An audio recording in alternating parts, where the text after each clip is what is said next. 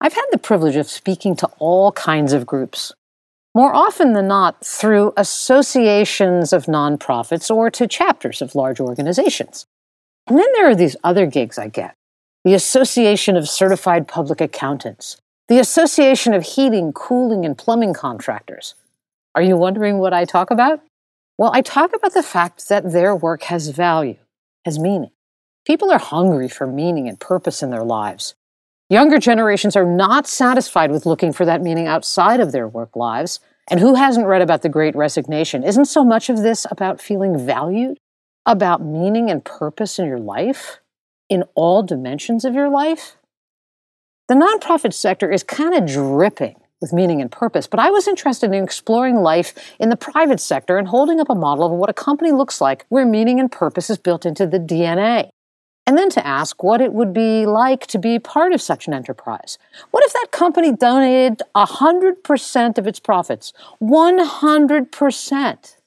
I just know that being involved in this kind of endeavor would feel meaningful to the folks on the business side and the folks given the privilege of making decisions how to deploy those funds. You might think this is a unique story, a story of the legacy of a famous actor and humanitarian. But do not be short sighted, my friends. There will be some good food for thought, and my pun is intended.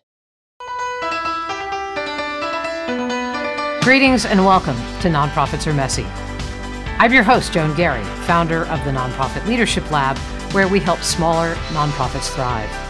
I'm also a strategic advisor for executive directors and boards of larger nonprofits. I'm a frequent keynote speaker, a blogger, and an author on all things leadership and management. You can learn more at joangarry.com. I think of myself as a woman with a mission to fuel the leadership of the nonprofit sector.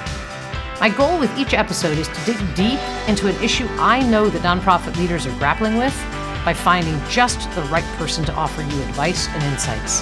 Today is no exception.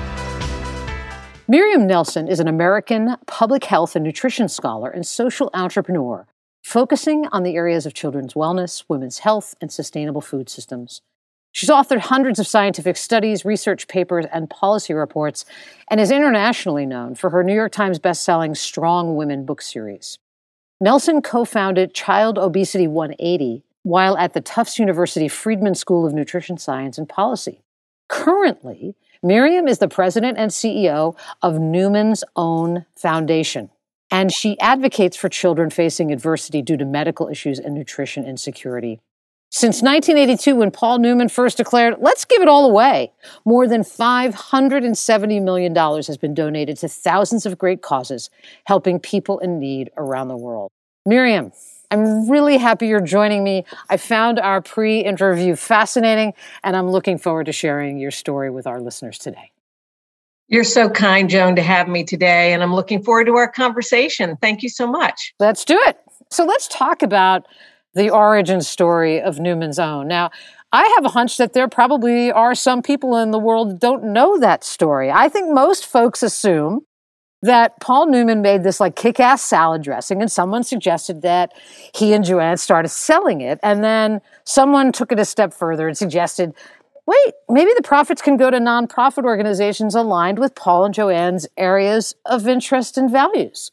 I, I don't know. I, that's that's the story I would write, but maybe it's more complicated than that. Why don't you tell us? Yeah, I think you've got it pretty well. So, as I understand, I never got to meet Paul Newman, but I've certainly listened to tons of interviews, read so much about him, talked to people that knew him very well.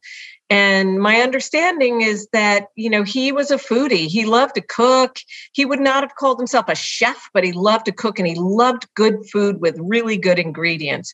And around about 1982, early 80s, a friend of his, Hotchner, uh, said, let's brew up some really wonderful salad, your wonderful salad dressing. And they gave it away to their neighbors. And the neighbors all said, you should sell this. And so he said, okay, well, I'll try. And so locally, he worked to sell his wonderful salad dressing that tasted so good and with great ingredients. And the next thing you knew, the salad dressing was selling off the shelves. And so then he is wonderful um, humility said, Well, if we're going to sell this, I'm going to give 100% of the profits away to good causes. And so, right from the get go, his plan was to, as we say, give it all away. And that's what really started Newman's Own. And then many more um, wonderful food products were have been sold. And then in 2005, he decided to set up a foundation for his legacy so that the Give It All Away could continue. And then he passed away in 2008. And the foundation and the food company, and then the licensing that we do has continued his legacy. And as you said, we've given now over uh, $570 million away. It's really quite an extraordinary story. And the one thing I'll, I'll say is, is that I really feel like Newman's Own was the very first sort of cause driven, purpose driven brand and company. And that was really pretty extraordinary. The Nonprofit Leadership Lab is led by Joan Garry and is the world's best online community for leaders of small nonprofits. Learn how to raise more money, build the board of your dreams, grow a large audience of supporters, and so much more. To learn more and request an invitation to become a member, please go to nonprofitleadershiplab.com slash podcast. That's nonprofitleadershiplab.com slash podcast. Tell me about the timeline because I, I think many people, certainly, you know, many people of a certain age know that Paul Newman was deep commitment to to being a humanitarian and using his platform. This is one way. He also was involved, I think, you'll tell me, and uh, in the Hole in Wall gang camps as well. Was that before or after he cooked up the salad dressing? Do you know? Uh, so Paul Newman was a Oscar-winning actor.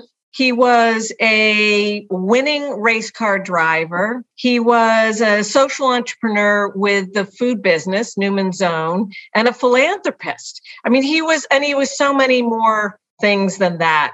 When he started Newman's Own, he just decided that children that were facing serious illness needed more joyful experiences to just be a kid. And so he and um, Hotchner and Hotchner's wife and Joanne, they dreamed up the Hole in the Wall Gang camp based on the Butch Cassidy and the Sundance Kid story and started a camp in, in Connecticut for seriously ill kids. And that the Hole in the Wall Gang camp is going strong. But now there's a network called the Serious Fun Children's Network that has over 30 camps all over the world supporting children that have serious illness. And it's really an extraordinary story. So that all started with Paul.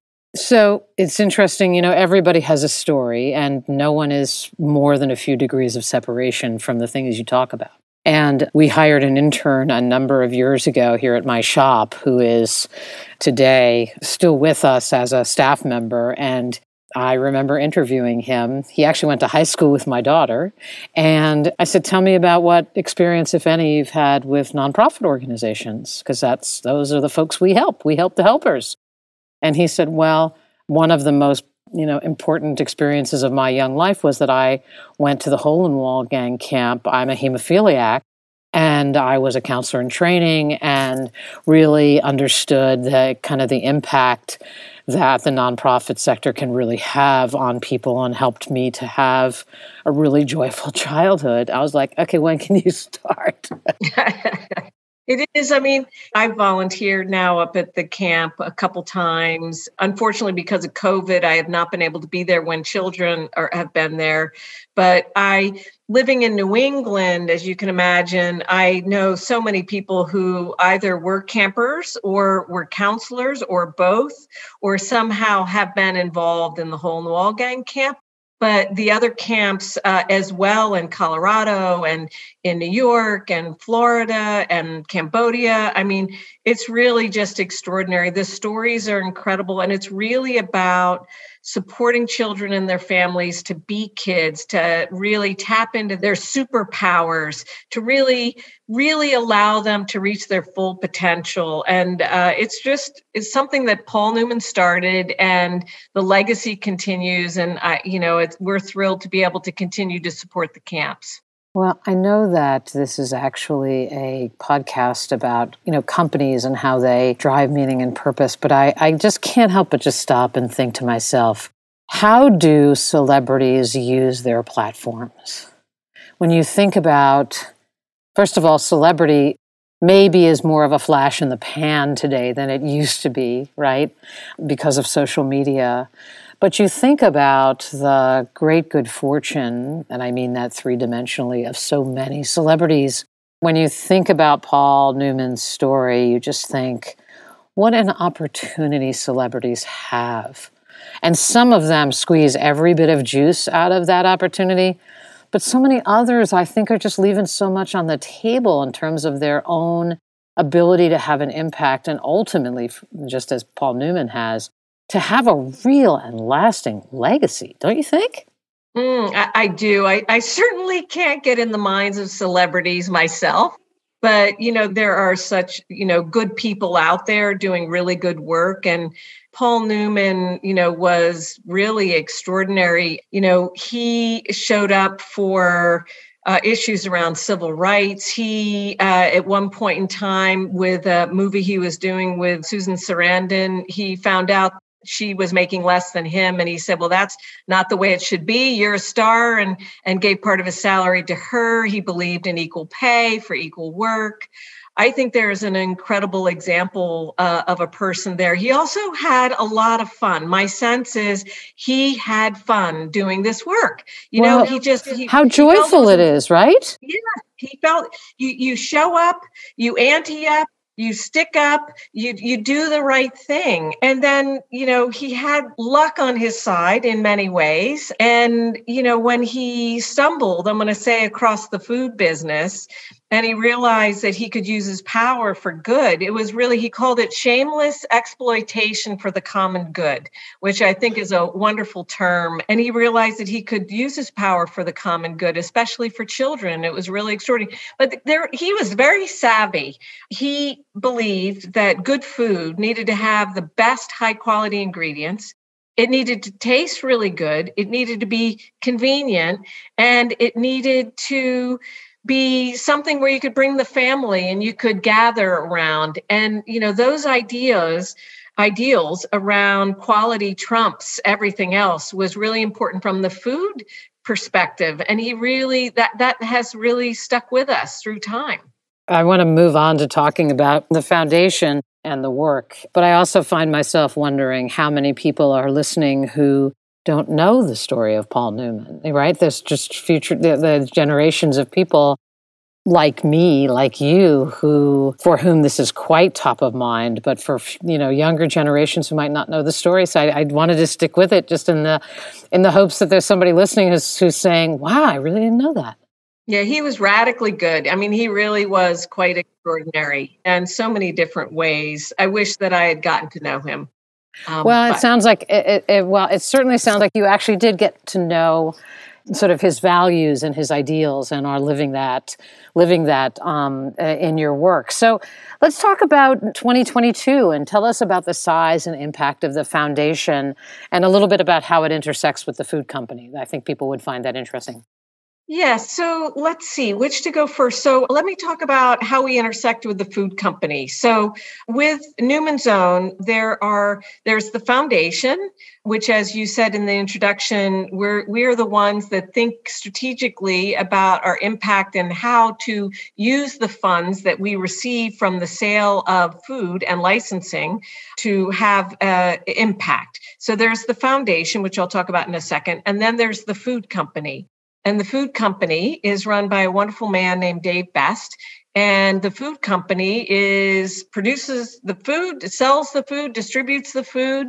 I do not run the food company. Dave has a very difficult job, especially in this day and age with COVID. It's a really challenging time. But then we also do license. We use the intellectual property and we license to a few other organizations for sale of food. So it is through licensing and the sale of, of Newman's Own food that we receive 100% of the profits and royalties after expenses come to the foundation and then we give it all away. And Paul Newman did it himself before we had the foundation, and then once the foundation was set up, it came through the foundation. So that's how we we are organized. It's a very we actually had to get a an act passed in Congress to operate this way.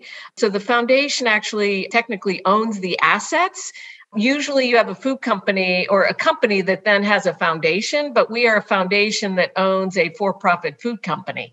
Oh, um, so oh, and so that was the so so that was the act of. So I was going to ask a little bit about the act of Congress. So the, mm-hmm. the they had to get you had to get Congress to agree to have a foundation own a private food yes. company. Ah, for profit food company. Um, Got the it. Philanthropic Enterprise Act, and uh, and so that's our structure.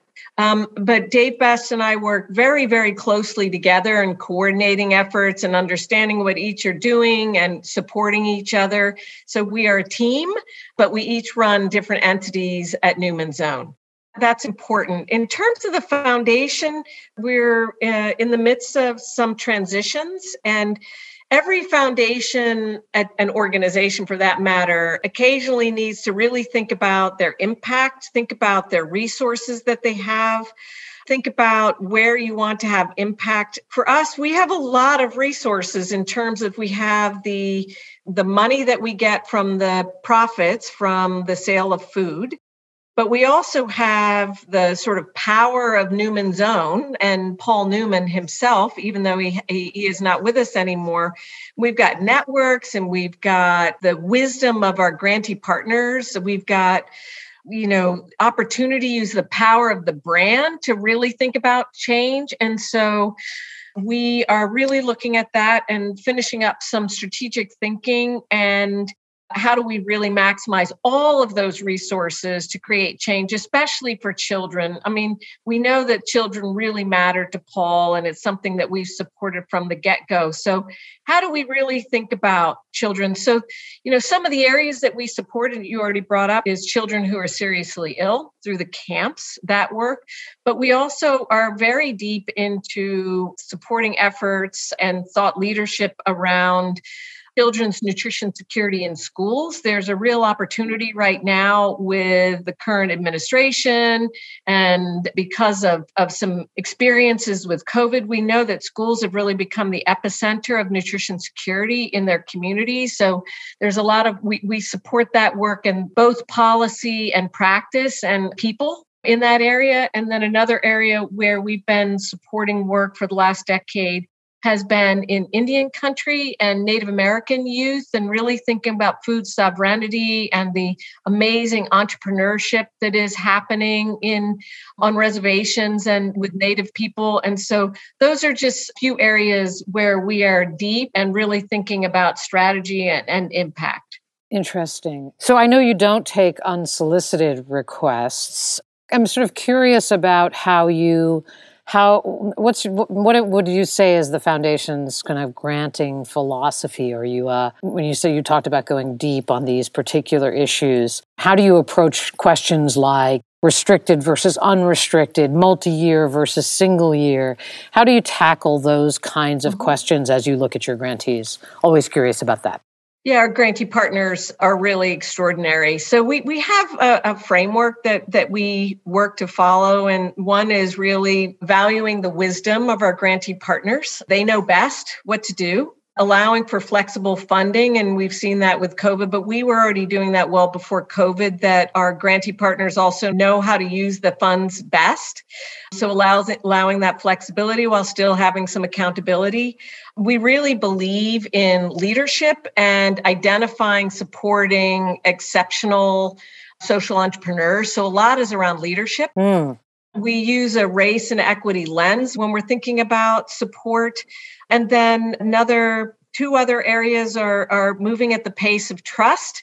And so certain certain areas you can go faster and certain areas you got to go slower because you really need it's all about trust and and there are times where foundations have have done a bad job with that and so we really do not want to ever ever cause harm to anybody.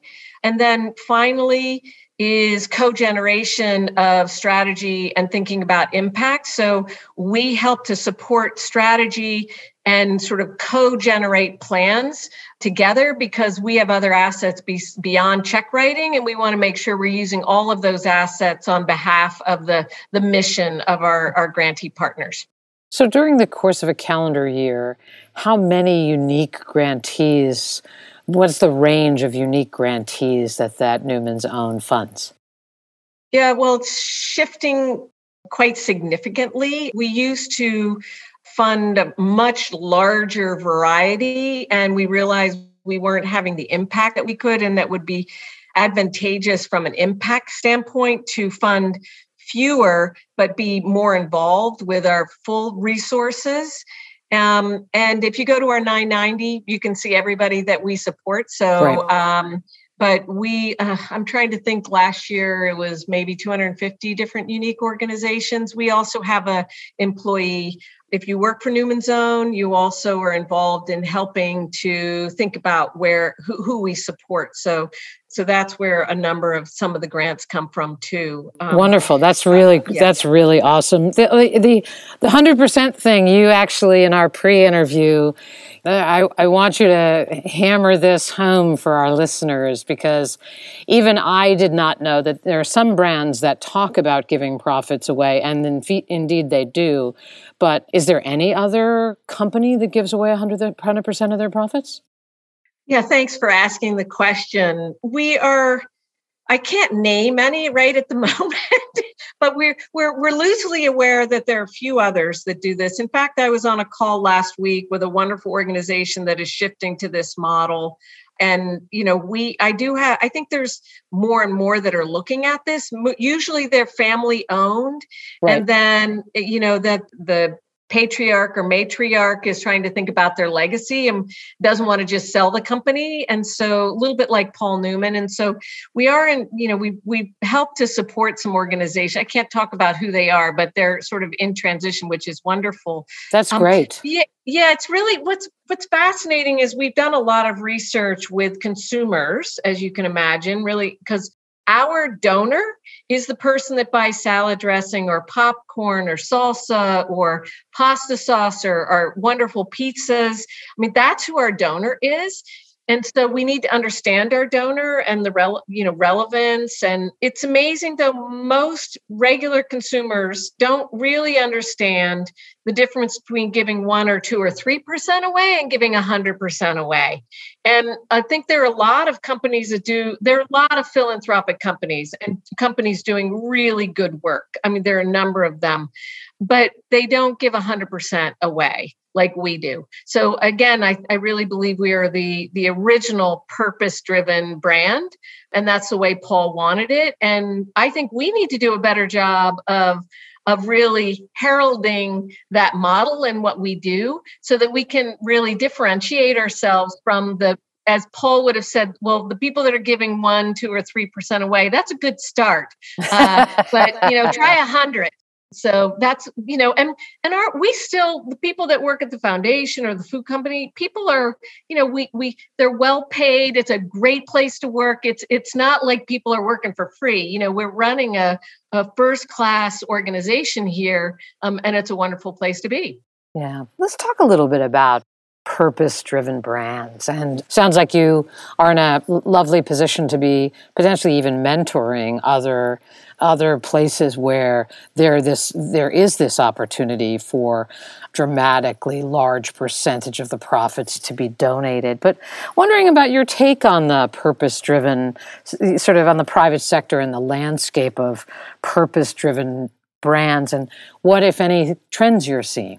Yeah, so I, so this is a is a really good conversation. I think there are companies out there that use their purpose, you know, the the philanthropic purpose to sell products, to sell more products. And then I do think there are organizations that are like ours that sell products for the purpose. And right. I I think that's fundamentally different. But I, I'm going to say that I believe strongly that there are a lot of organizations that truly believe in the power of business to create positive change. And so I don't want to ding anybody at all because I think that there's a number that are moving in that direction. And they're also realizing that the value proposition for hiring and retaining the best talent, for actually being relevant to their consumers, for the joy and the comfort and the fun in doing good in the world brings to you. So I, am you know, I'm not, I've never been on the for-profit side, but I'm, you know, dabble in it in, in different ways and certainly with Newman's Own. So I believe there's a lot of goodness out there and it's transitioning because consumers are demanding it. They're they're wondering about, you know, the social, the environmental, the governance of an organization. They're voting with their pocketbook. So we're really we sell products to do good in the world. We don't do good in the world to sell more products. The distinction is very clear to me. And the one that you're not is not a, in any way a bad model, right? To use your profits for good in that way, sort of a company that, that makes money and gives some portion of it away. But it is the sort of the motivation, the, the motivation's fundamentally different, right? It, yeah. Your motive, your motive, you are a, you have a philanthropic motive Whereas, mm-hmm. you know, one of the things you have to really unearth with a company, and I see this a lot with folks that are who run nonprofits who interact with the corporate social responsibility group of a company right what is that fundamentally about is that about i mean just clearly it's about doing good it's also about yeah. enhancing that brand in some way that accrues benefit in the bottom line right? Now you're doing but you're doing the same thing too. We still have a bottom line. You have a bottom line exactly. And so yeah. It, right it, but your motive it's it's kind of interesting right? So the corporate social yeah. responsibility group is may in fact live under the public relations arm of a company right? Yeah it depends. It depends it right? Depends. So, um, but i think the, the, the bottom line for me, and I, I wonder what your take is on this, the bottom line for me is what are the values embedded in that company? And does the philanthropy, the doing good part, align with those values? Is it authentic? Authentic to the values of the company?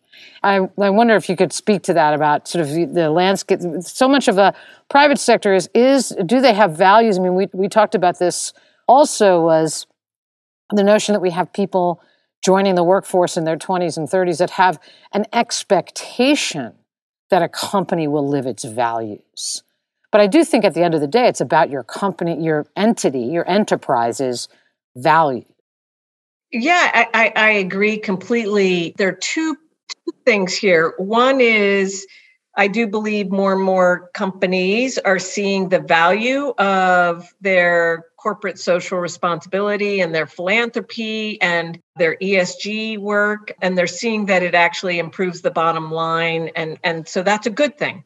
Um, ESG um, for listeners, ESG. Envi- environmental social and governance for their organization. So are they you know are they equal pay for equal work? Are they making sure they aren't employing you know underwaged individuals? The social piece is very big the environmental piece is very big and then the governance structure one thing I'd like to bring a highlight to your viewers is an organization that Paul Newman also started, which was CECP, which is Chief Executives for Corporate Purpose. And uh, I think I got the, the term right, but CECP is a wonderful organization network that supports, it's a couple hundred really top tier organizations in their corporate social responsibility and really thinking about being philanthropic and uh, it, we we still work with them and support them, and they do really great work. So if you want to look up CECP, it's a wonderful organization.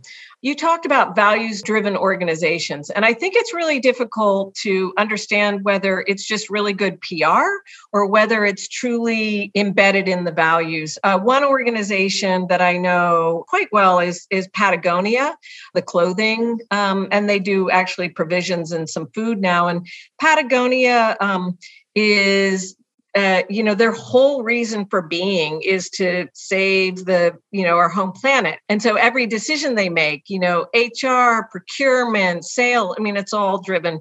And so i really believe there is an organization which is trying to use the power of of what they do. They also sell a really good product. So the power of what they do for for the common good. I, you know there's certainly other organizations out there as well. So but they're you know that it's integrated vertically horizontally and i think that's really important yeah, I do. I, I do too. It, it's so interesting how these things happen. I it's not exactly exactly the same thing, but I worked at Showtime for a number of years before I entered the nonprofit sector, and it was in the early '90s, and the CEO was really wanted to live, you know, sort of wanted the values of diversity, equity, and inclusion to be embedded in Showtime horizontally and vertically as you described it. So I came to know about this initiative because I was asked to lead, I was sort of like the gay poster child at Showtime in the early 1990s and we started the sort of the affinity group, the LGBT affinity group. And we started other affinity groups at that time. And what's just so interesting about it is that giving agency to those voices yes, it certainly changed policies inside of Showtime in a in a in a variety of different ways, but it also seeped into programming. And Showtime's programming, and it was one of the things I was most proud of about working at Showtime, Showtime's program became remarkably diverse. And not for its own sake, but because it was living the values of the CEO then, Tony Cox, who actually died of a heart attack in the midst of all of this, but his legacy lived on. And when I think about at that time, it's really interesting. I had not thought about it before this conversation, actually.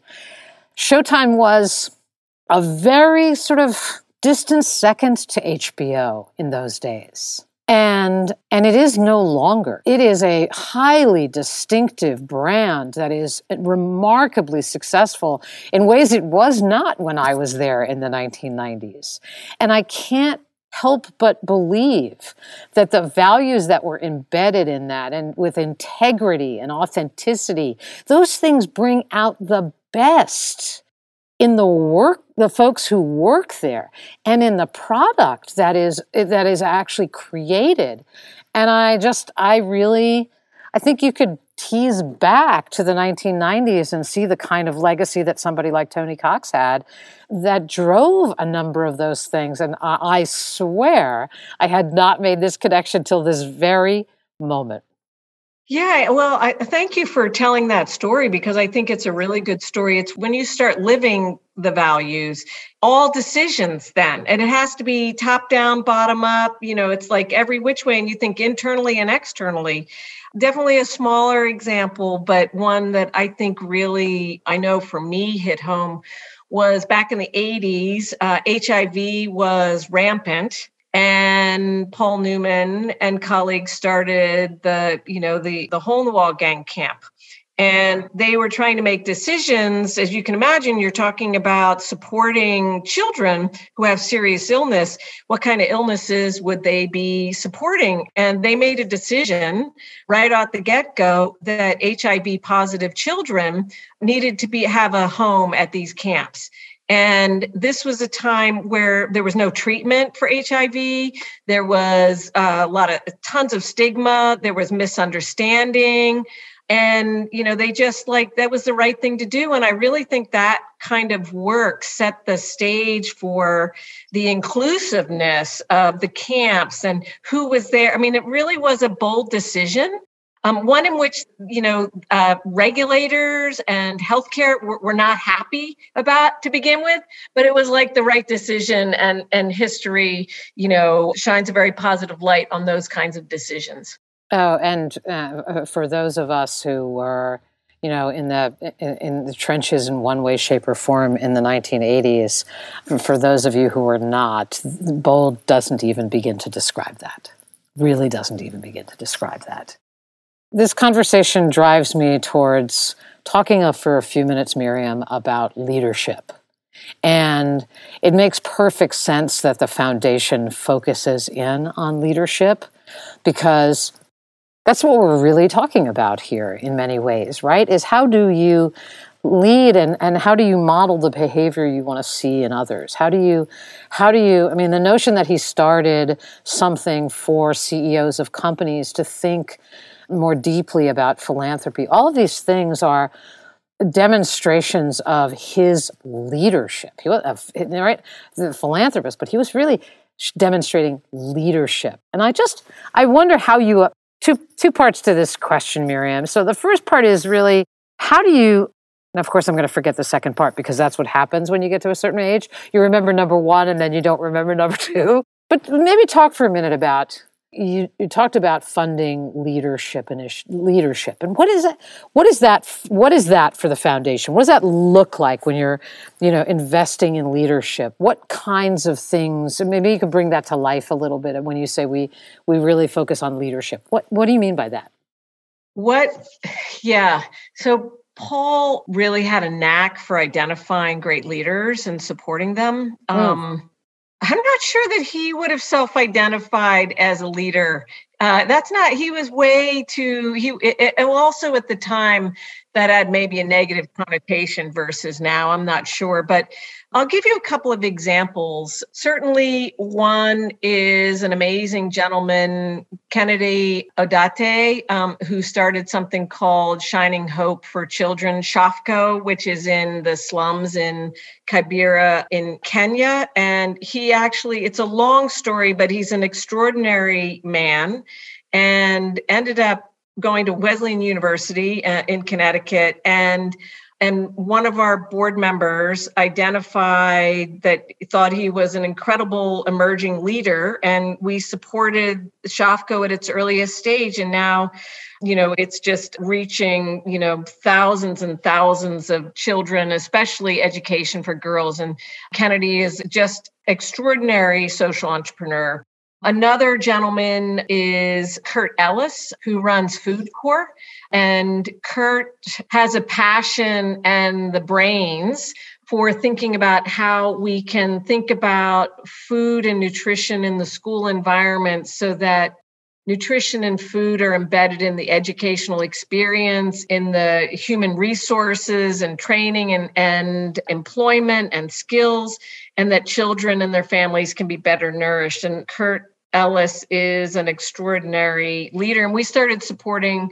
Um, I wasn't here when we started supporting both of these fine gentlemen, but that just gives you an example there is a woman, Leah Penniman, that runs something called Soulfire Farm that's in New York, and she's an extraordinary leader. Um, and we supported her quite early on. So, you know, there there is just extraordinary social entrepreneurs out there, and a lot of times they just need a little support. Sometimes they need a lot of support to get going. But you know, it's just an important we're we're not you know we're not the gates foundation and we're not the ford foundation. We don't have those kinds of resources but we can support those emerging social entrepreneurs to do extraordinary work. Uh, I wanted to ask you a little bit about how you found your way to to the foundation, but before I do, I want you to, if you don't mind, you use the word social entrepreneur as opposed to nonprofit leader. Tell me what tell your your choice of social entrepreneur seems quite uh, uh, intentional to me. When you call someone a social entrepreneur, what do you mean by that? Yeah, it's interesting having sort of grown up my whole professional life now, almost 35 40 years in the especially in the nutrition food sector it was a you got a bad sort of rap if you went into the for-profit side of things. I, I, I come from the academic. You got a sort of bad rap going into for-profit. So the reason that I don't just say not-for-profit is I believe there's a lot of goodness out there and great leadership in both the not-for-profit in the policy federal world, in the for profit world. And I think you can do good in so many different sectors. So I tend to be more agnostic as to the sector, but think about what the purpose and the values of the person are in really thinking about you know equitable solutions to improving you know our environment the human condition different segments of the population. You know i think there's incredible social entrepreneurs in the technology sector. I mean it's Absolutely. it's, it's sector agno- eh, eh, you know agnostic. So that i, I love that. I, I love that act thank you for teasing that out for us because first of all i often talk about the fact that the non nonprofit sector is essentially defined by what it isn't rather than what it is and that just just seems all wrong to me. So the hunt for the right word seems uh, important and so i was intrigued by your use of that term. You know usually i ask this at the front but we got right into this. How did you come to foundation work? Well i've always been very focused on public health, especially the intersection of nutrition and food. Yep. And with a colleague of mine, a wonderful colleague of mine at Tufts University, where I did most of my work, Christina Economos, we co-founded a project called Child Obesity 180 and did a lot of work with the, the former First Lady, Michelle Obama, with her Let's Move campaign. And we were looking for funding. Uh, at this, I was still at Tufts at the time. We were looking for funding, and I thought to myself, "Gosh, Newman's Own. I know that they support endeavors like this, and um, uh, somehow I know we, we don't accept non-solicited proposals, but you know, part of this is networking and understanding what they were doing. And in the end, we ended up with some support for an after-school program for children." And I got more, more and more fascinated with Newman's Own. And because it again using the power of the commercial side to fund the nonprofit side i thought was fascinating. And then i ended up being a board member on the food company so I was a board member, and then there were some leadership transitions and at the foundation, and I got asked to take on and, and be the president and CEO. So, so I, I started as a grantee, which is I think the best way to start because you you have a lot of empathy and understanding. And but the work is very similar, you know, as as I've had in the past, thinking about how do you create positive change in the world? How do you think about policy? How do you think about entrepreneurship? How do you think about programs, resources? So I, I feel like I'm using my full full skill set in in my current position. What? Uh, how joyful is that? I, I interviewed another guest not long ago, and where that person wound up was so obvious where that person was going to end up when you actually heard the, the path and the passion. And so, but what a lovely thing when those things align and you find yourself sitting in a seat that actually bring, allows you to bring everything you're carrying with you to the work. I wanted to end with this question. So, you were a grantee. You deal with many grantees every year and this is a you know my my jam is fueling and supporting and championing uh, leaders in the nonprofit sector. What have you learned about leadership in, uh, in in the sector as someone who is a funder to lots and lots of grantees? What have you learned about leadership? What I've learned about leadership is that there's still a lot to learn. and that leaders come in all shapes and sizes and approaches and introverts and extroverts that there is a, definitely an alchemy of inspiration and vision with basic like skills in getting stuff done. You've got to have some balance of the two. And I, I, think that certainly as I've gotten older and I, I know where my weaknesses and strengths are. And so then you put a team together, which at the foundation, we have an extraordinary team uh, of individuals um, to help do this work.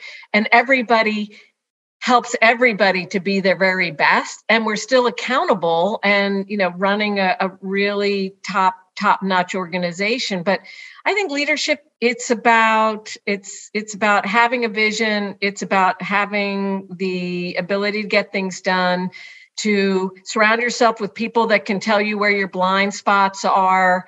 It's having humility. It's most of the time, it's making sure that provide agency to the people that you work with so that everybody's empowered to do the best work. I like all of those. I, I wouldn't disagree with any of them. I think they're all pieces of a puzzle. And you're right. You don't have to, our world is no longer looking for the sort of the P.T. Barnum leader. But there are, it is what I, I mean, I'm sure you as a funder and, and me as a executive coach and sort of playing in the land, land of working with leaders of nonprofits, it's, it's very inspiring to see this universe of people, some of whom have found organizations and um, that just can't they can't sit idly by. And um, it's a it's a pretty remarkable thing. And uh, what a nice vantage point you have as someone who not only gets to see that, but gets to partner with those people to have a great to enable them to have a greater impact. What a privilege that must be. Uh, well, it is a privileged, and I, I try to use the, my privilege for, for the common good. So, but thank you so much for having me. It's um, really been a joy to talk with you, Joan. I um, I enjoyed the conversation too very much, and thank you for your work, and uh, thank you for being so true to the values that that Paul Newman embedded into his food business and the foundation, and my goodness, I you know I even learned a lot today about the varying tentacles with the the CEO development and the hole in the wall gang. I mean, it just it's a it's it's a remarkable remarkable legacy, and uh, and I just wanted to again wanted to say thanks for sharing the stories and the insights, and continue to follow the path to the common good, my friend. It was nice to meet you. Thank you very much, and take good care. You too, Miriam. Take care. Thanks so much for spending time with me today. I hope you found the conversation valuable as you navigate the messy world of nonprofits. Check out all my other resources at joangarry.com. Hope you find them helpful too. Lastly, thank you for the work you do to repair the world in ways large and small. I'll see you next time.